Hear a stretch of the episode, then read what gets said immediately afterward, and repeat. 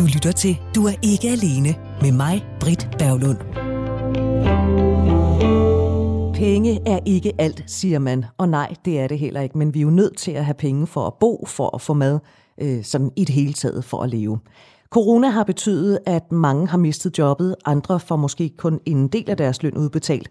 Og som single, så øh, kan det være lidt svært at få tingene til at løbe rundt. Sværere i hvert fald, end hvis man er to. Samlet set så koster det mellem 20.000 og 40.000 kroner mere om året at være single, end hvis man lever sammen med en anden. Over 20 år, der betyder det en forskel i forbrug på mellem 400.000 og 800.000 kroner. Og hvis nu man så ser på sådan et helt voksenliv, ja, så kan man sige, at der er en forskel på omkring halvanden million kroner. I denne udgave er du ikke alene, der taler vi om økonomi. Vi taler om både din og min, og du kan blandt andet høre, hvad du selv kan gøre for at øge det økonomiske råderum, for du kan faktisk gøre noget. Det vender vi tilbage til lidt senere. Vi skal også tale om landets økonomi, for i forbindelse med corona, der har politikerne revet den ene milliard efter den anden ud af ærmet. Nu har vi i efterhånden mange år hørt, at vi ikke har råd til noget, der er skåret på velfærden, der er ikke råd til minimumsnummeringer i daginstitutioner og på sygehusene – ja, der er der blevet løbet rigtig stærkt for at få enderne til at nå sammen. Så hvor kommer de der mange milliarder fra? Har vores politikere i kælderen under Christiansborg pludselig fået øje på en guldkrukke, alle havde glemt var der? Eller skal vi ud og låne pengene? Og i givet fald af hvem? Og hvad betyder det så for vores fælles fremtid? Det skal vi også have svar på. Men vi begynder med din og min privatøkonomi, og jeg har allieret mig med Carsten Ingman Jensen, der er stifter og indehaver af Pengeministeriet, der yder økonomisk rådgivning. Carsten har også skrevet ind til flere bøger om økonomi. Velkommen til, Carsten. Tak skal du have. Som sagt, du rådgiver om økonomi, og det er også dig, der har leveret de tal, som jeg nævnte i begyndelsen af programmet. Blandt andet det her med, at det samlet set koster mellem 20.000 og 40.000 mere om året at være single, end at leve sammen med en anden. Og det kan jo altså blive til rigtig mange penge over årene.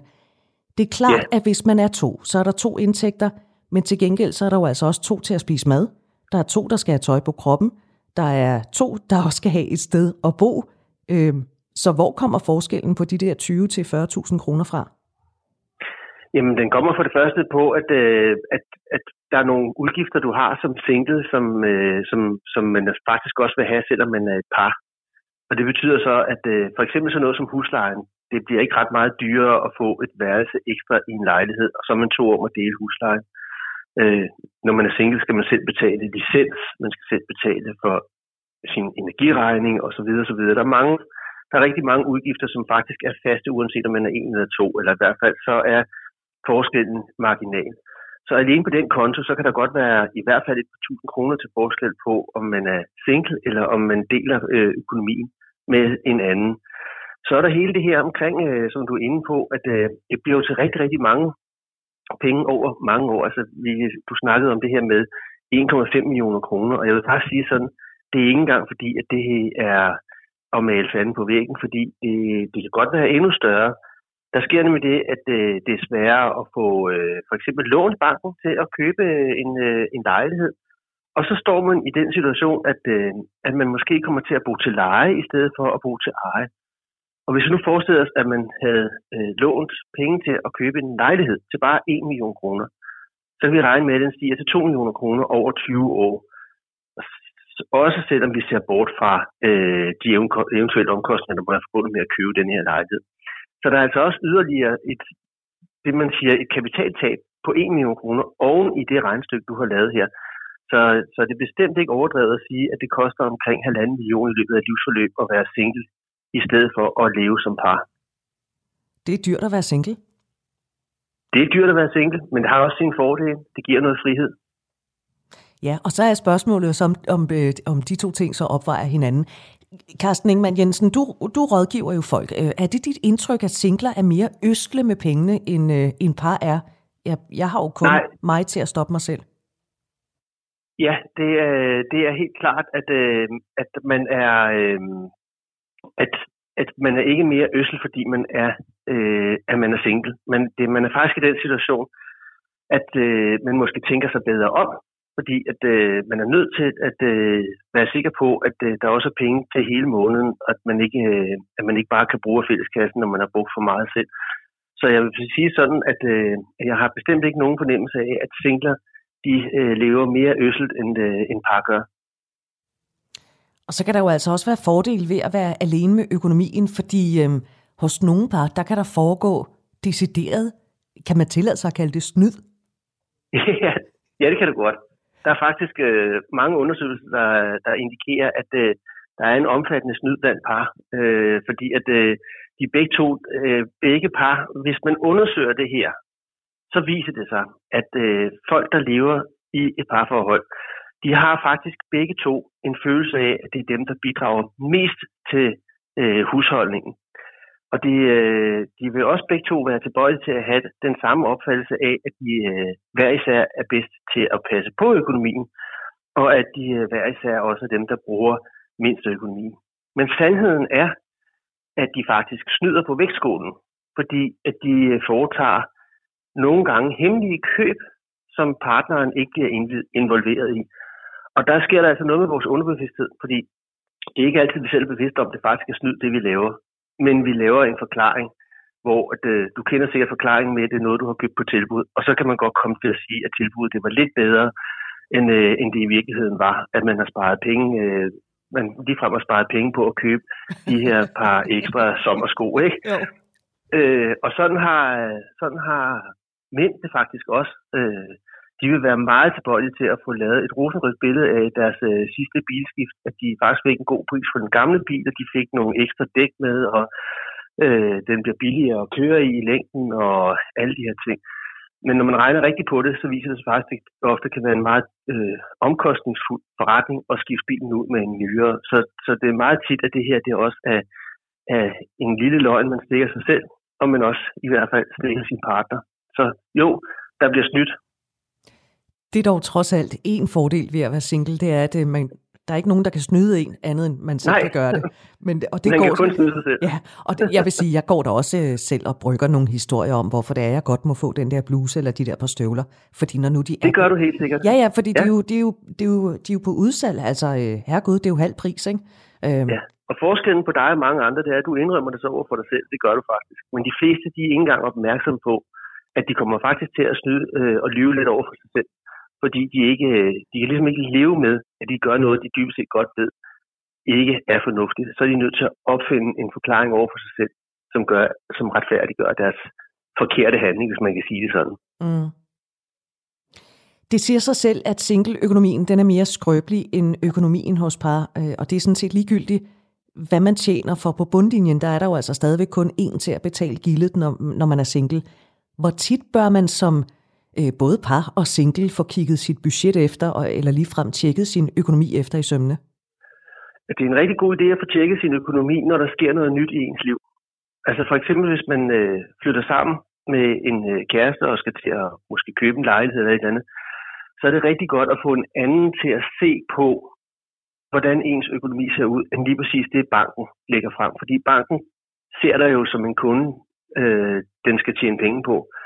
Mens hvis du får en uvildig rådgivning, så får du jo en rådgivning i, hvad der egentlig er bedst for dig, og ikke nødvendigvis, hvad der er bedst for banken. Og så hvis man har fået denne her rådgivning omkring, for eksempel køb af bolig, så, så kan man sådan set leve mange år øh, på den rådgivning. Men hvis der så sker noget nyt, hvis man skal skilles, eller hvis man skifter job og skal ændre pensionsselskab, så kan man heller ikke der regne med, at det nye pensionsselskab giver en den absolut optimale rådgivning for en selv, fordi de skal også tjene penge på en. Så igen her kan det være meget nyttigt at få en, øh, en rådgivning omkring det her, som er uvildig. Og så kan det være, når man begynder at overveje, for eksempel, at man skal gå på pension om tre eller fire år, så kan det igen være en god idé at få planlagt ens pensionsalder. For eksempel dem, der ikke har en plan for deres pension nu. De er lidt på den, fordi nu er coronakrisen kommet, og så er de lige pludselig i bankernes vold. Hvis de nu havde været til en rådgivning for fem år siden, eller tre år siden, så ville der være en plan, de kunne følge, og så var de ikke nødvendigvis øh, afhængige af, hvad banken tilbyder dem det næste år eller to.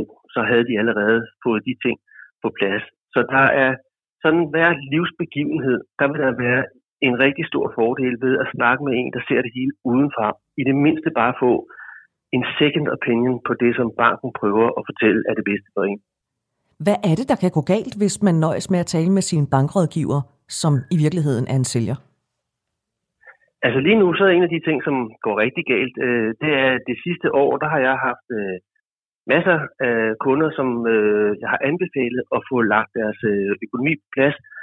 I det tilfælde, at der nu sker noget uforudset. Jeg har jo ikke forudset nogen coronakrise, men jeg ved trods alt, at der sker noget, man ikke kan se en gang imellem. Og så har jeg sagt, at nu skal I få lavet det her låt om, sådan og sådan, så I ligger rigtigt i forhold til, at I måske snart skal gå på pension, eller I skal snart skal et eller andet bygge til, eller hvad der nu er sådan nogle livsbegivenheder.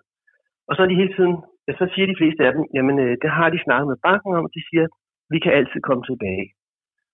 Og så er det der, jeg må sige, ja, du kan altid komme tilbage, men hvad hvis boligpriserne er faldet, når du kommer tilbage? Eller hvad hvis du har mistet dit job? Så har banken ikke det tilbud længere på sin hylde til dig. Så det er, der, det er sådan nogle steder der, hvor det kan være godt at få talt tingene igennem, sådan, så man får gjort tingene i tide, så det ikke bliver i sidste øjeblik, og dermed også på bankens dagsorden. Det skal være ens egen dagsorden med ens økonomi. Hvor tidligt i livet skal man begynde at overveje sin pension og spekulere over sin pension? Det kan jo virkelig lidt øh, gak, gak, hvis man er 30 år. Man tænker, hvorfor, hvorfor er det, jeg skal se 35, øh, eller 35, 40 år ud i fremtiden? Men er det i virkeligheden der, man skal komme i gang? Ja, det er det i hvert fald. Og det er, det, det er faktisk øh, rigtig vigtigt, ekstra vigtigt for, for singler, øh, fordi at når du er alene, så har du ikke noget øh, reservehjul, hvis man kan sige det sådan. Altså hvis du bliver fyret, så har du, øh, så har du ikke nogen til at hjælpe med din forsørgelse. Øh, det er sjældent, at man bliver, altså der er mindre sandsynlighed for, at man er to i et par, der bliver fyret samtidig. Men hvis man er en, så er det altså, hvis man er single, så er det hele husstandens indkomst, der falder bort. Sådan er det også, hvis man bliver syg. Og mange de undervurderer den forsikring, som ligger i en pensionsordning, der hedder tab af erhvervsevne. Øh, de fleste de ved, at de har forsikret deres øh, mobiltelefon, deres computer og måske også deres rejser, men de ved faktisk ikke, hvordan er jeg stillet, hvis jeg får en sygdom eller bliver ramt af en ulykke, hvor jeg en eller to eller tre år er uden for arbejdsmarkedet på grund af min sygdom. Det skal man ikke undervurdere, for det er faktisk øh, hver fjerde dansker, der oplever det i løbet af deres tilværelse. Når vi så ser det samtidig med, at øh, vores arbejdsløn i løbet af et helt liv er et sted mellem 10 millioner kroner og 15 millioner kroner værd, så er det på os ærgerligt, hvis vi har ventet med at få tjekket vores tab af erhvervsevneforsikring, fordi at vi hellere ville gøre nogle andre ting, mens vi var unge. Så den skal man have tjek på med det samme. Den anden ting, der også er godt for ens pension, det er simpelthen bare øh, at vide, at den første krone, man sparer op, det er også den, der kommer til at fylde mest i ens pensionstilværelse. Derfor jo tidligere man kommer i gang med at spare op, jo bedre vil det være for ens pensionstilværelse.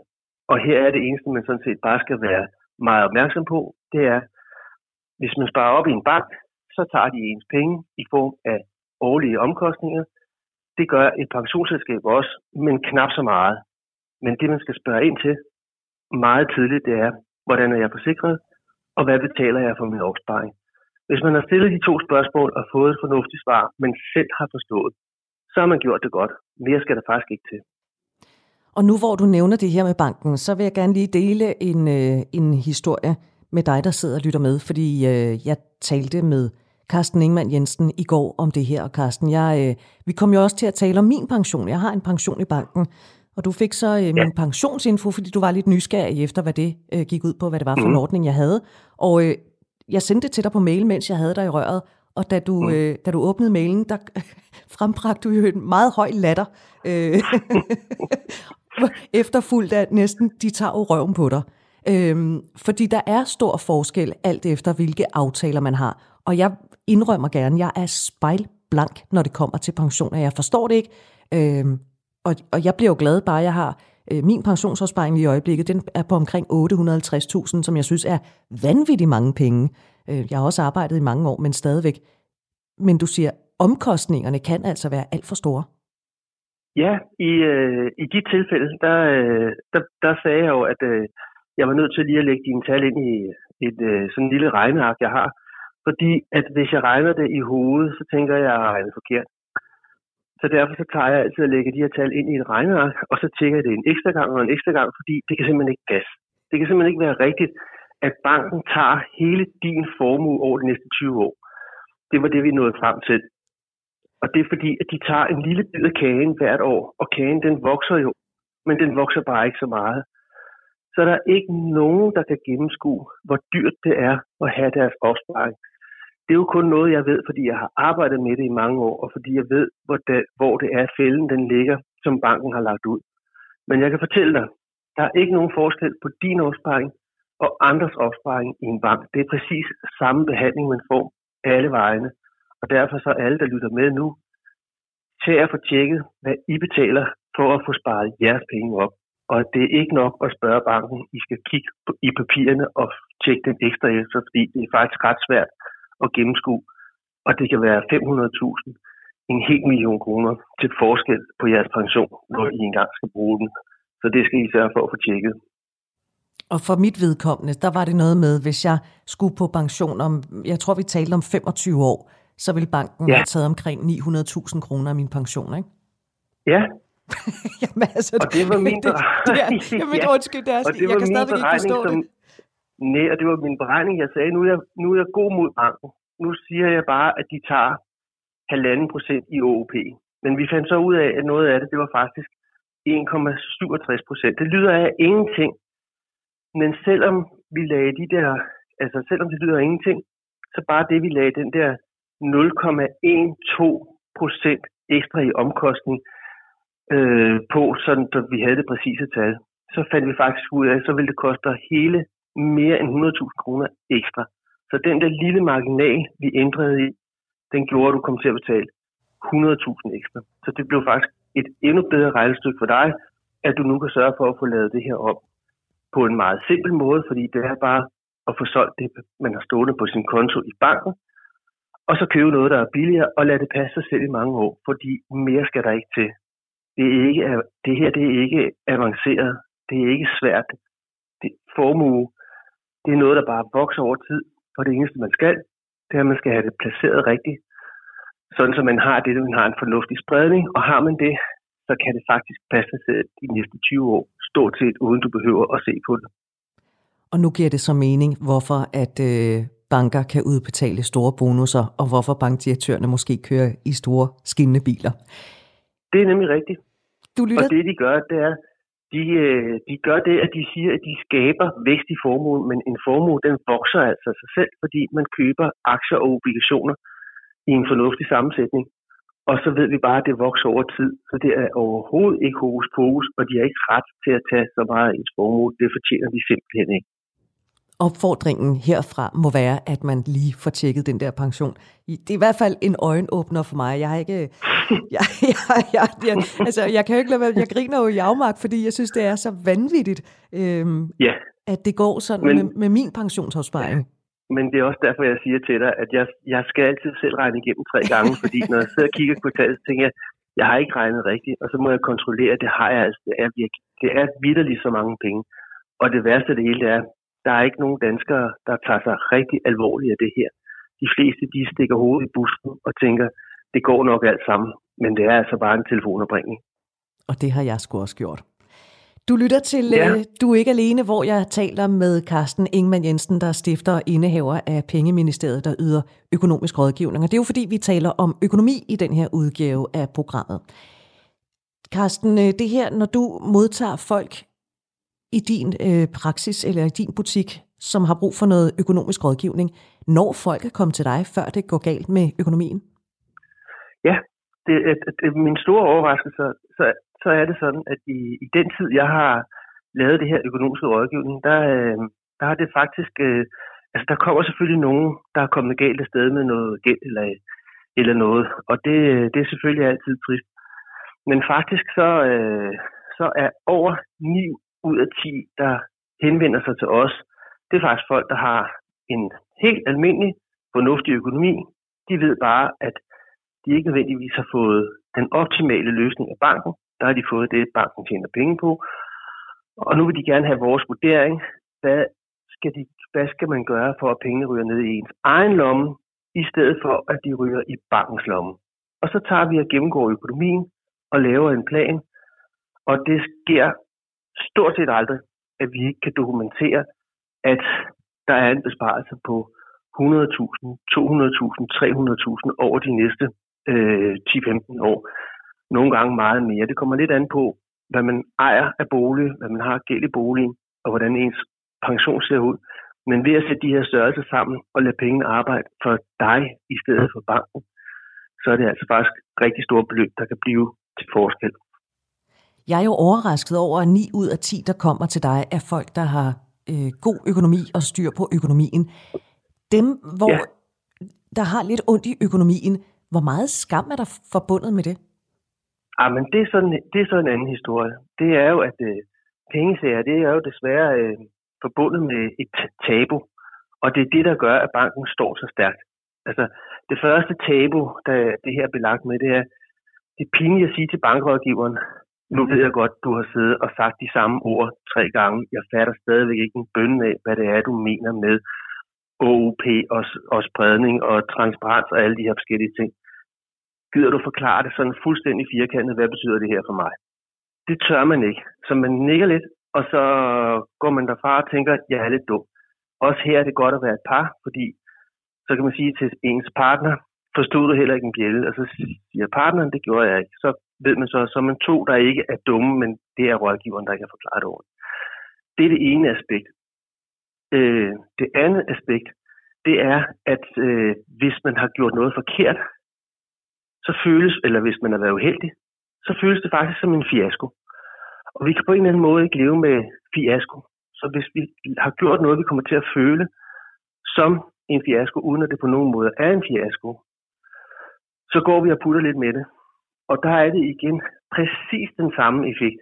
Hvis vi venter for lang tid med en eller anden dum gæld, så eksploderer den på samme måde, som bankens indtjening gør på ens formue.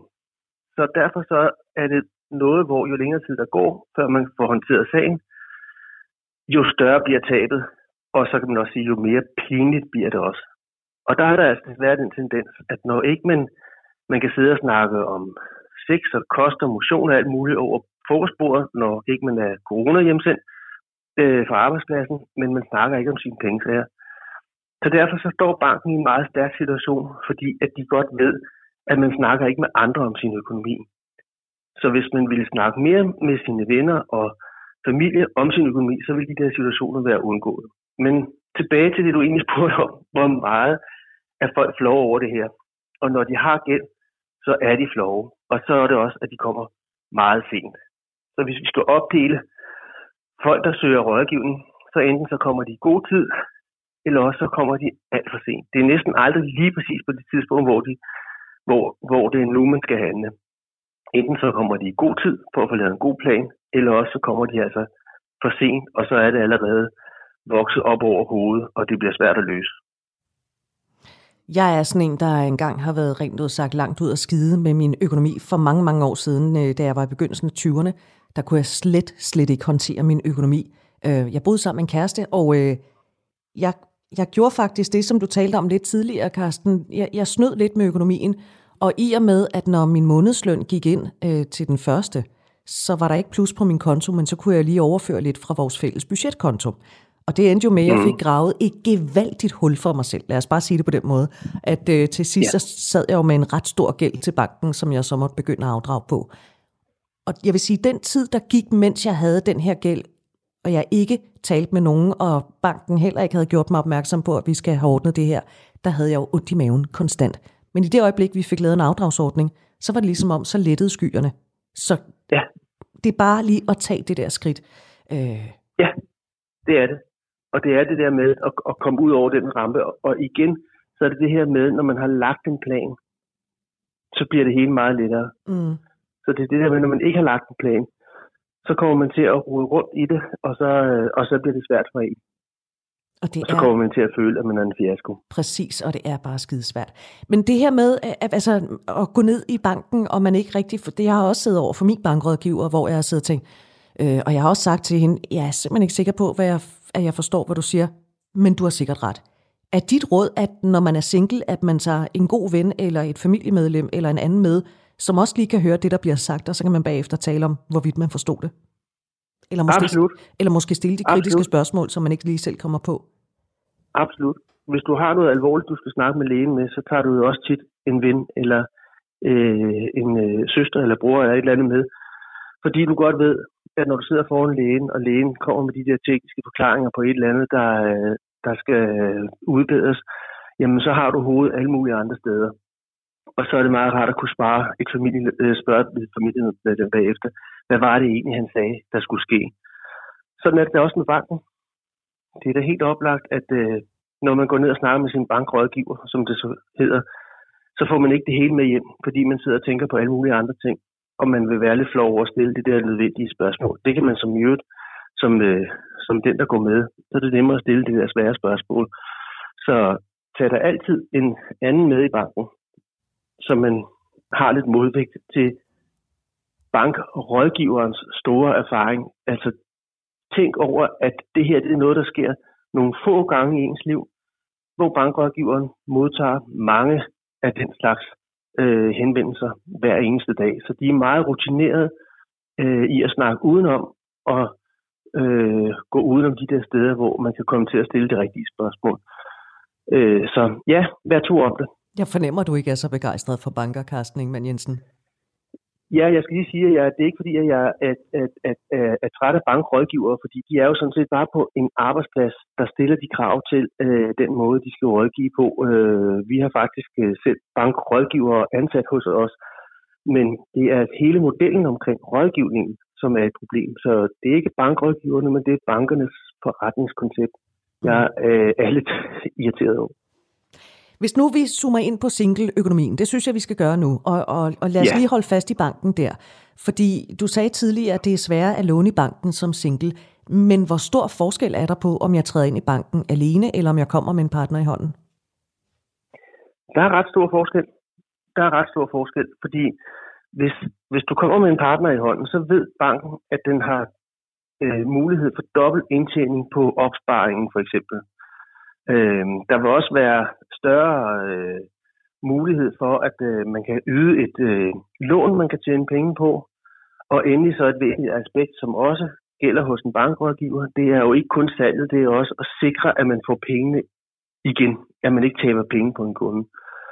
Og der er det altså bare sådan, at hvis man er to med økonomi, så har man en højere kreditværdighed, end hvis man er alene.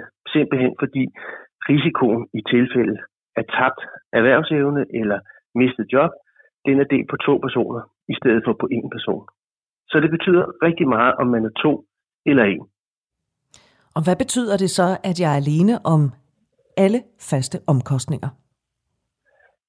Ja, blandt andet hvis du skal låne, øh, låne penge til en lejlighed. Altså hvis nu, hvis nu du beslutter dig for, at du gerne vil bo i, som, i en ejerbolig, så, øh, så ser jeg tit, at et par kan låne op til fire gange deres indkomst, mens man, hvis man er single, så får man måske kun lov til at låne to og en halv gange ens indkomst. Så der er forskel i den måde, de har den der kreditgivning på.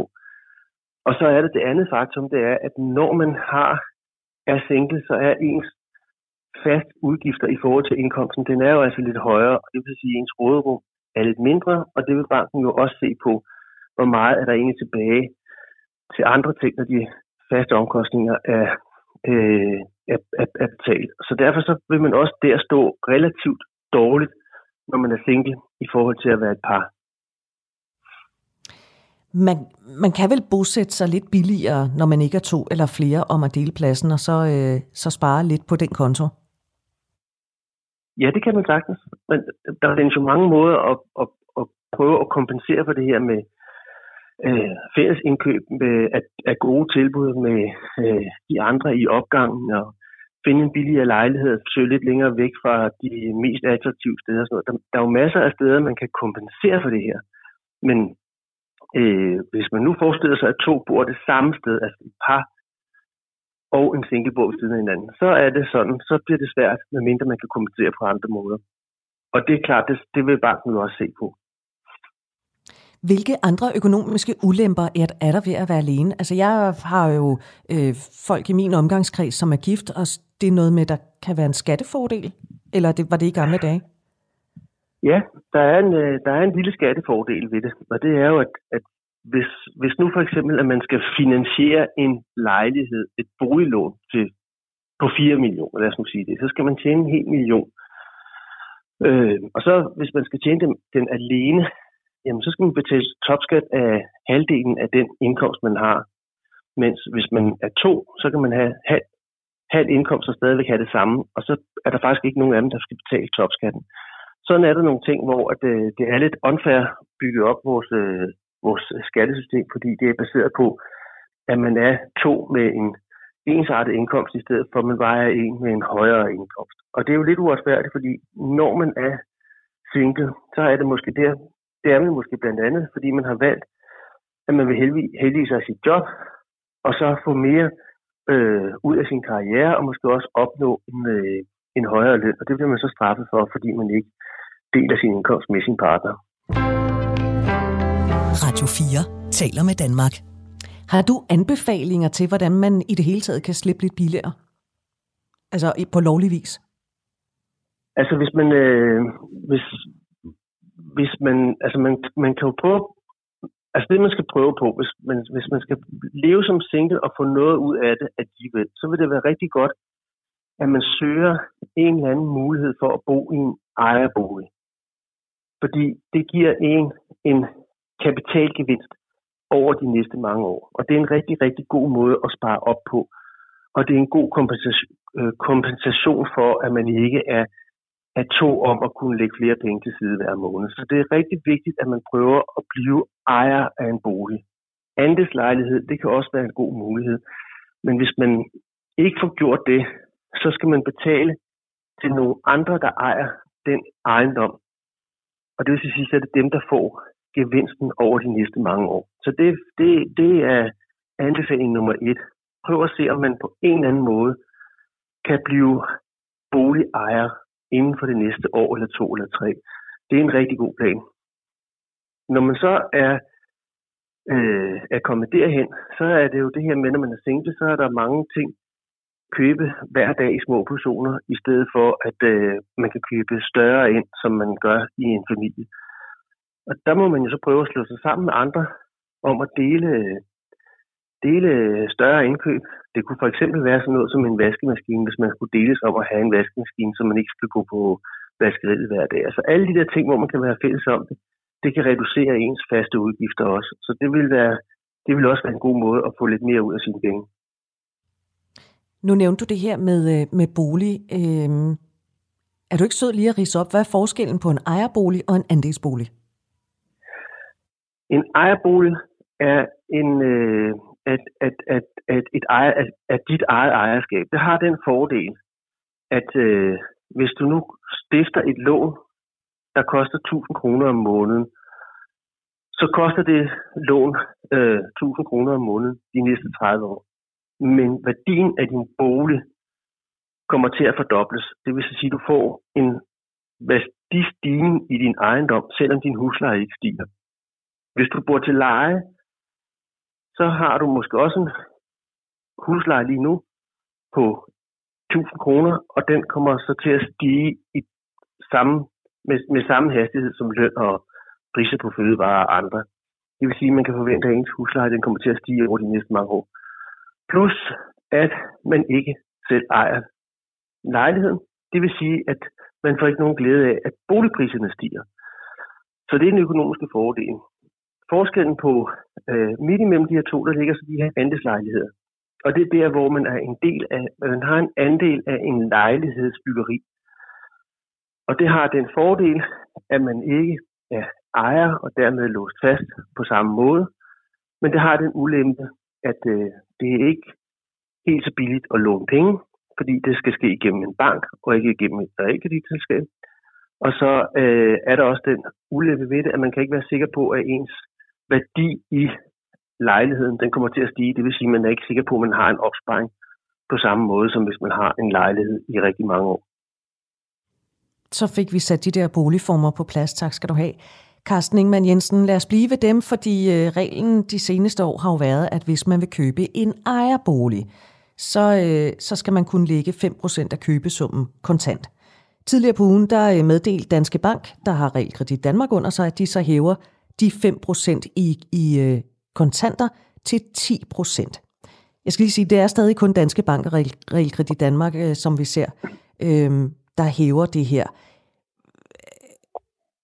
Altså, hvad skal jeg regne med, at banken tillader, hvis jeg er single, frem for at være en del af et par?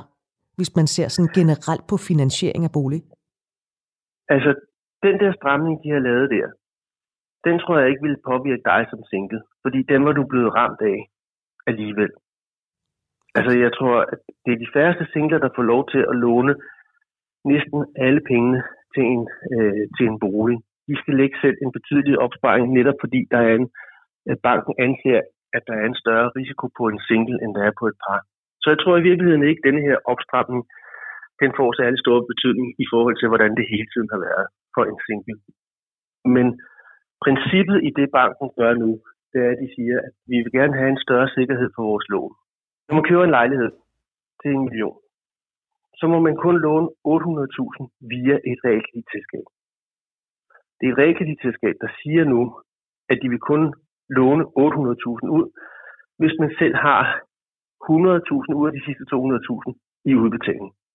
Det er sådan lidt mærkeligt, at kravet kommer fra realkreditinstituttet. Og årsagen er, at det realkreditinstitut, der har stillet kravet, er ejet af en bank, som hedder Danske Bank. Så man kan bare sige, at det er sådan lidt, det er lidt uærlig kommunikation det her, fordi det er i virkeligheden Danske Bank, der har brug for at have denne her sikkerhed. Øh, men lad nu det være. Men princippet er, at man skulle gerne selv kunne komme med øh, 20 procent af de her penge, fordi det er faktisk kun de sidste 80 procent, der kan belånes via rigtigt. Mange har ikke de 20 procent, og derfor så får de banklån, og det har banken haft rigtig stor glæde af, fordi den kan de pålægge en meget højere rente end realkreditlåner. Og nu har de så fået kolde fødder, grundet situationen, og så laver de den her opstramning med at sige, nu vil de ikke låne helt så meget ud, så folk skal selv have lidt mere med. Men det er i virkeligheden bare bankens opstramning. Det er faktisk ikke realkreditinstituttet. Og manden, der udlægger teksten her, det er altså Carsten Ingman Jensen fra Pengeministeriet. Carsten, øhm, du har jo skrevet flere bøger om økonomi, og i den bog, der hedder Overskud, der skriver du i kapitlet om singlers økonomi, at nu har vi talt rigtig meget om banker, og du skriver så, at det er en god idé at holde banken orienteret om, hvad man gør og hvorfor. Hvorfor er det det? Det er fordi, at hvis en bank er tryg omkring det, du gør, så har du flere frihedsgrader. Lige så snart du har gjort banken utryg, så, øh, så vil den være mere påpasselig med at øh, give dig det, du efterspørger. Så lad os nu forestille os, at du, øh, at du har overtræk. Du har faktisk meget godt styr på din økonomi. Men du har et lille overtræk meget øh, ofte. Så trækker du lige lidt over 50 kroner eller et eller andet.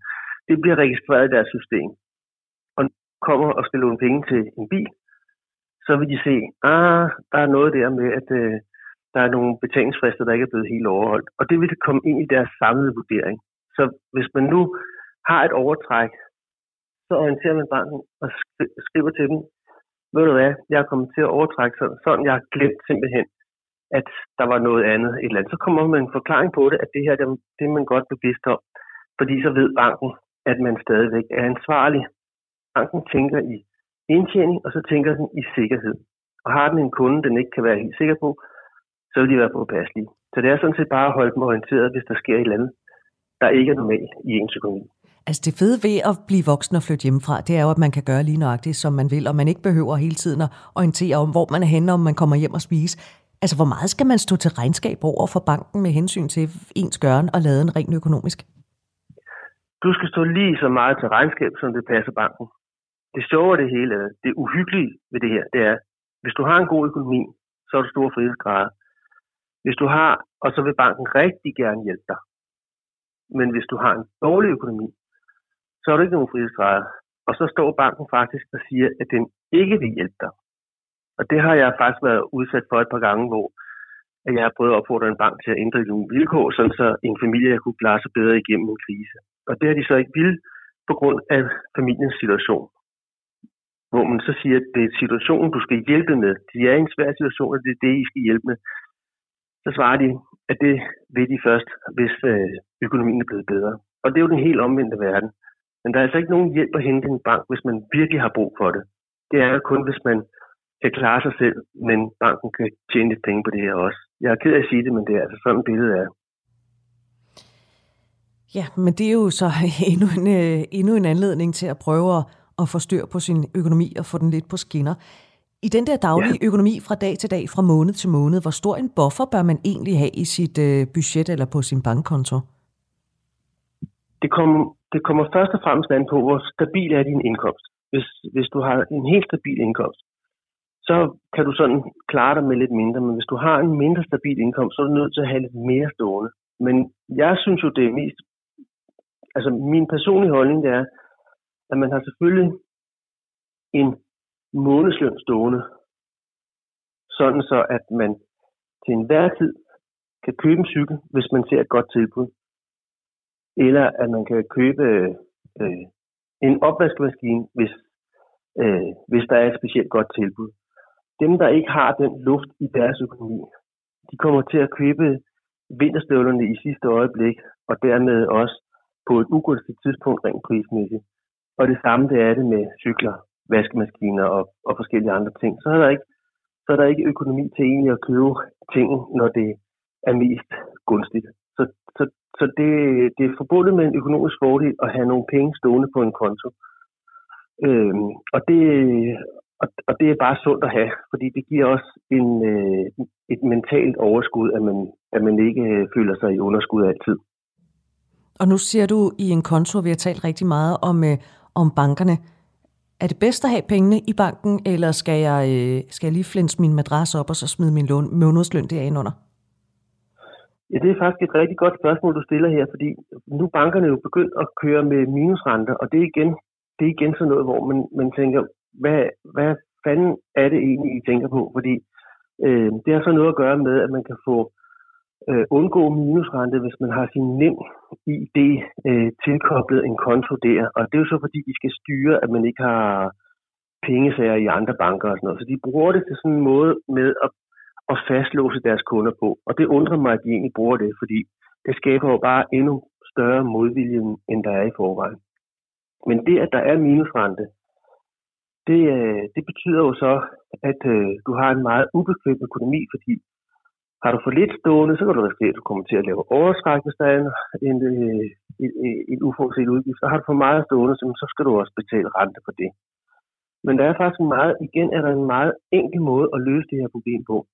Og det er, at man får oprettet et depot i banken, og det kan man gøre både i banken, og man kan gøre det andre steder. Men faktisk så koster det ikke noget at have et depot i banken.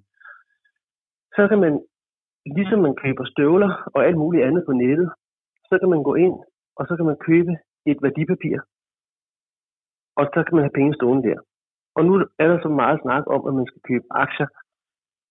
Og det er også fint nok. Men aktier er en langsigtet investering.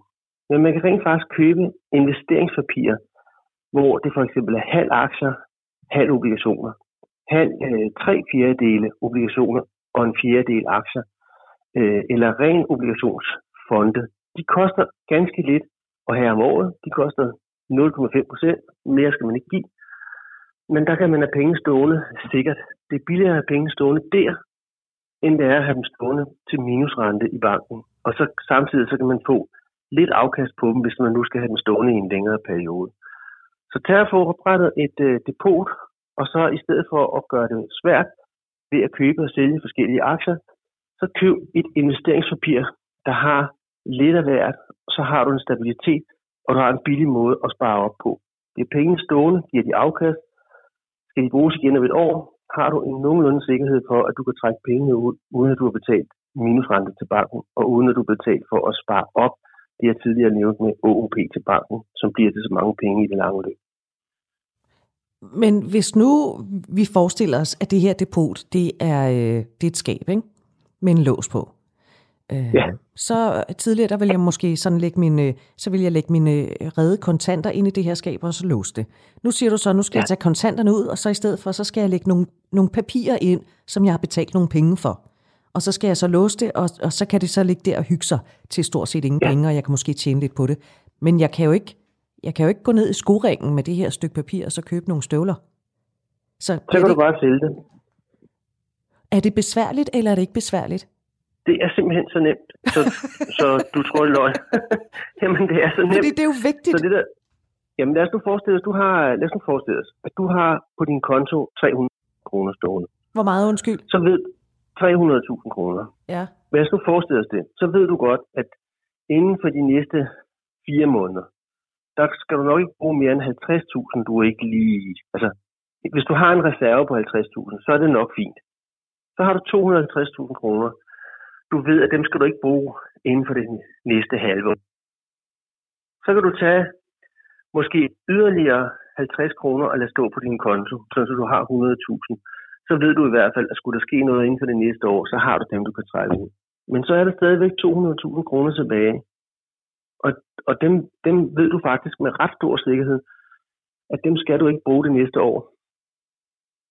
Så går du ind, og så slår du op nogle steder og læser på nettet, hvad for nogle investeringspapirer er gode og billige.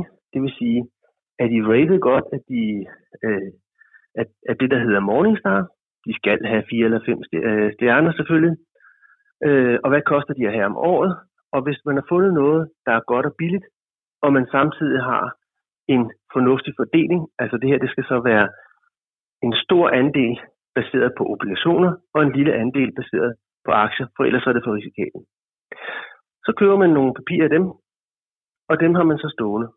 Hvis du som et år skal bruge 100.000 af dem, så kan du gå ned, eller så kan du gå ind på din bank, og så kan du skrive, at du sætter øh, for 100.000 kroner til salg, og to dage efter står pengene på din konto, og så har du dem konverteret fra at være værdipapirer til at være kontanter, som du har gået at bruge. Hvis du har en længere tidsperspektiv, for eksempel 10 år, så kan du godt tillade dig at have en lidt større andel aktier. Men hele finten ved at spare op, det er, at man har en balance mellem obligationer og aktier, og det er det, der afgør, hvor sikkert det er. Så når man skal bruge penge i den nærmeste fremtid, så skal der være kontanter. Har man en lille tidshorisont, så skal det være meget obligationer og lidt aktier. Og har man en lang tidshorisont, så kan, det tillade, så kan man tillade sig flere aktier og lidt færre obligationer som andel. Men nu er 100.000 jo mange penge, og 300.000 det er rigtig, rigtig, rigtig mange penge.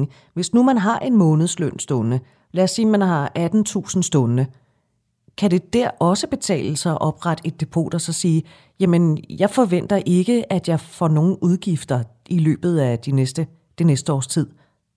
Og så også hvis man har, ja, hvis man har 20.000 stående, så, så øh, skal man bare lade dem stå på sin konto.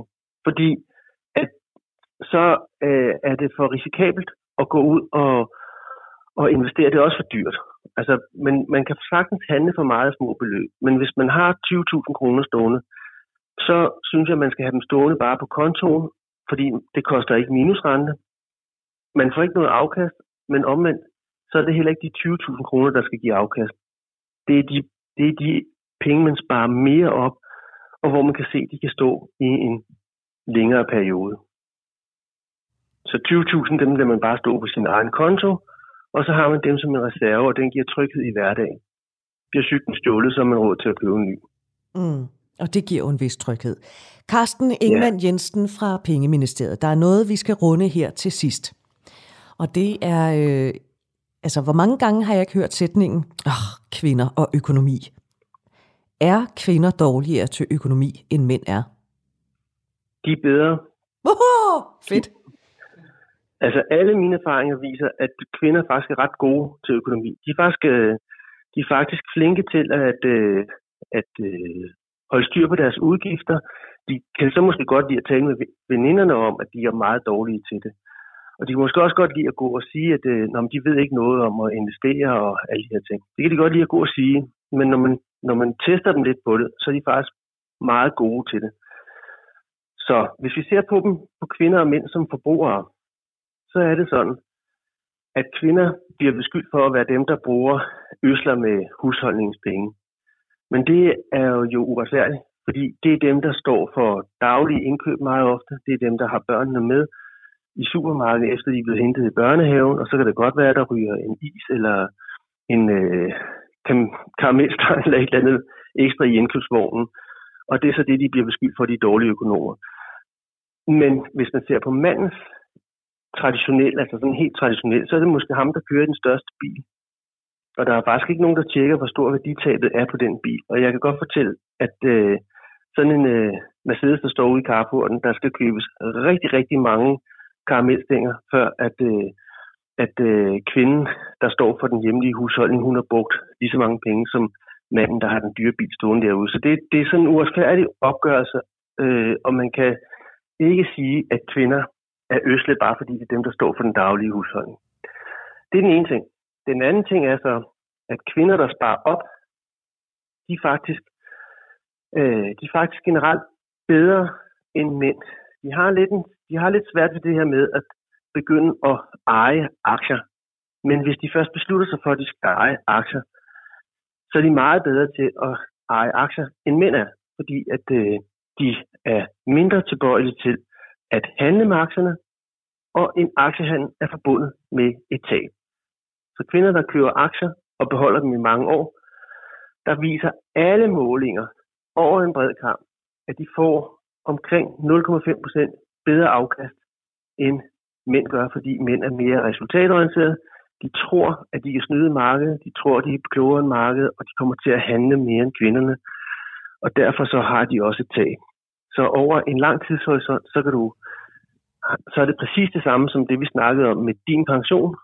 Så er der et tab forbundet med det, fordi de får mindre ud af deres opsparing end øh, en kvinde, som, øh, som bare sørger for at købe nogle aktier, beholde dem, lade være med at handle med dem og stole på, at på det lange sigt, så stiger aktier, de falder, og de stiger, men de stiger mere, end de falder. Det er sådan set det eneste, man skal vide. Og så skal man købe tilfældigt af sine aktier. Mere behøver man ikke vide. Og det er faktisk det, er faktisk det kvinder er ret gode til. Men vi kommer faktisk til at fortælle mere om, hvordan man kommer i gang med at investere i aktier, fordi øh, efter nyhederne, der skal vi blandt andet tale med Sara Ophelia Møs fra Ophelia Invest. Sara, hun er sådan en, der, øh, der startede helt blank med at handle aktier, i dag der lærer hun altså andre, hvordan man gør. Hun siger det ganske lige til. Så tak, fordi du lige øh, gav det indspark, Carsten Ingemann Jensen, stifter og indehaver ja. af Pengeministeriet. Tak, fordi at du vil bruge øh, næsten en time på mig og, og snakke Jamen, om økonomi. Tusind tak, fordi jeg måtte være med, siger jeg. Du lytter til Du er ikke alene med mig, Britt Berglund. Det var Carsten Ingman Jensen, der er stifter og direktør i det, der hedder Pengeministeriet. Og Carsten har altså også skrevet ind til flere bøger om økonomi. Og som du hørte for et øjeblik siden, så øh, talte jeg om øh, Sara Ophelia Møs, og hende skal du snart møde her i Du Ikke Alene. Det, som øh, Sara kan, det er, at hun er en knæ til at investere i aktier. Hun har ikke en eneste økonomisk uddannelse faktisk, så er Sara uddannet sociolog, men øh, fik en interesse for det her med aktier, begyndte så småt at handle, og i dag der er hun altså blevet så færm til det, at øh, hun lever af at lære andre, hvordan man kan få penge til at yngle, fordi det kan altså være en rigtig skidt forretning at have en opsparing stående i banken. Så hæng med her på Radio 4, hvis du godt kunne tænke dig at høre, hvordan du kommer i gang med den slags. Og det behøver ikke at handle om store beløb. Du kan faktisk komme i gang for bare 100 kroner om måneden. Og så skal vi også tale om øh, boligøkonomi, fordi nu øh, talte jeg også med Carsten Ingman Jensen om det her med øh, boliger og finansiering af boliger, men hvordan ser det ud med boligmarkedet? Det er nemlig også blevet påvirket af corona. Der er ikke helt så meget gang i køb og salg af boliger, som der var for få måneder siden. Hvordan du skal forholde dig til det, hvis du har drømmen om at gå ud og købe en bolig, det taler jeg med øh, Kurt Lillegren om. Kurt han er direktør i Boligøkonomisk Videnscenter. Og så skal vi altså også have vendt det her med landets økonomi, fordi Politikerne de har jo altså revet milliarder ud af ærmerne i løbet af de seneste par måneder. Vi har ellers fået at vide, at vi ikke rigtig har råd til noget her i landet, men det har vi åbenbart. Hvor kommer de penge fra?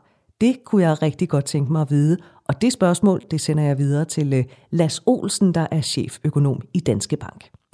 Det er alt sammen på den anden side af nyhederne, der kommer om et øjeblik, men jeg kan nå at nævne mailadressen, hvis du har øh, lyst til at skrive til os med et emne, og hvis du selv har lyst til at være med, eller noget helt tredje, så er du altså velkommen. Du skal skrive til ikke alene radio4.dk ikke alene radio4.dk Og så fortsætter vi altså snakken om økonomi, boliger, aktieinvestering, sådan helt i det små, og så også landets økonomi. Det gør vi om få minutter, men først er der nyheder.